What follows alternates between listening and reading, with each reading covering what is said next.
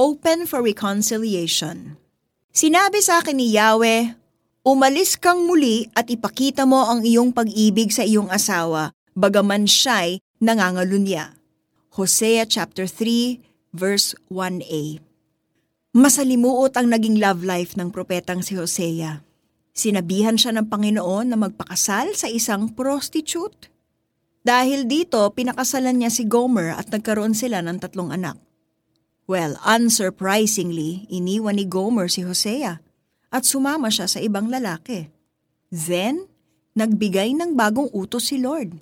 Umalis kang muli at ipakita mo ang iyong pag-ibig sa iyong asawa, bagaman siya'y nangangalunya. Kung ikaw si Hosea, ano kayang magiging reaction mo? Magrereklamo ka ba kay Lord? Pandidirihan mo ba si Gomer at mga ngakong hindi na kayo magkakabalikan ever? Hosea did none of those things. Instead, Binili niya si Gomer sa halagang labing limang pirasong pilak at 150 kilong sebada o barley. Matatagpuan yan sa Hosea chapter 3 verse 2. Tinanggap niya muli si Gomer at sinabing manatili itong tapat sa kanya. Yan ang may sa Hosea chapter 3 verse 3. Maaring nasaktan ka na ng isang taong minahal mo. It didn't matter kung gaano karaming effort ang ininvest mo Nabali wala lahat yun in the end. When this happened, what was your first impulse? Magalit? Magwala? Mga kung hindi mo na ulit kakausapin ng taong ito? Ikaw lang at si Lord ang nakakaalam ng tunay mong nararamdaman noon. Whatever you felt back then, huwag ka sanang maging sarado sa possibility of reconciliation. Kasama ito sa prayer na itinuro ni Jesus sa Lucas chapter 11. Maraming beses ding binanggit sa Bible ang importance of forgiving others. Matatagpuan yan sa Marcos chapter 11 verse 25, sa mga taga-Efeso chapter 4 verses 31 to 32, at mga taga-Kolosas chapter 3 verse 13.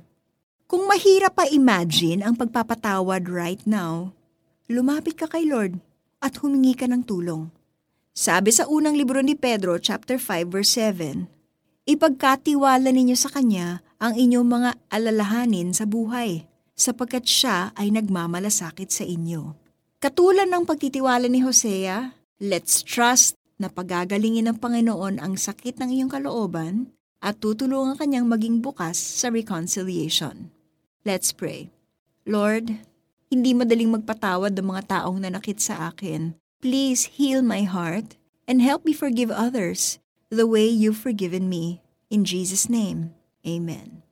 Para sa ating application, may nanakit ba sa iyo recently? Isulat sa iyong journal lahat ng gusto mong sabihin sa taong ito. But don't send it to that person. Then, come to the Lord in prayer. Pray not only for your heart, but for that other person too. Don't forget to swipe left para pumunta sa iyong prayer list.